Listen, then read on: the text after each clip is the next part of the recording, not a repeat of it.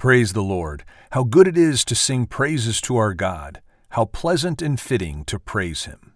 Psalm one forty-seven, verse one. We've talked about music before, but here's what I wrote in this particular uh, on this particular page. Music is an expression of abundance and love that flows from the deep well that is the yearning human heart. We sing for joy because we have let the Holy Spirit in.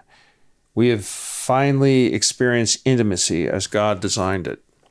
Yeah, and it really speaks to the issue of what we're putting in our hearts, because what will come from the deep wells is what we fill our hearts in. And I'm thinking of a moment I had recently where I had heard a praise song in the afternoon, not really paying attention to it, but it got assimilated into my heart and thought structure in hearing it. And the next morning I was walking, and all of a sudden, you know how your mind is wandering off?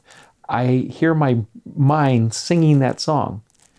And it was there, it was it was sitting ready to come out. And uh, Jesus says it's not what goes into a person that makes them defiled, but what comes out of them. And so the reminder is, put a lot of the praise of the Lord within our heart, and subconsciously it will start coming out at different times.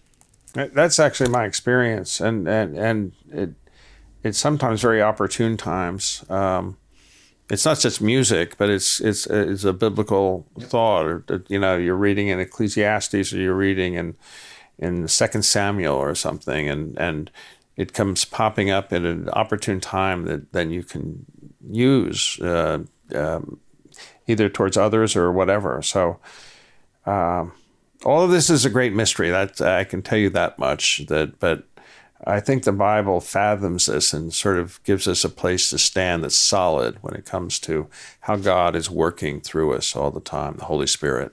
And then the value of what we're doing here is pressing into that word so that it really starts to consume us. We become saturated by it so that it eventually comes out of us.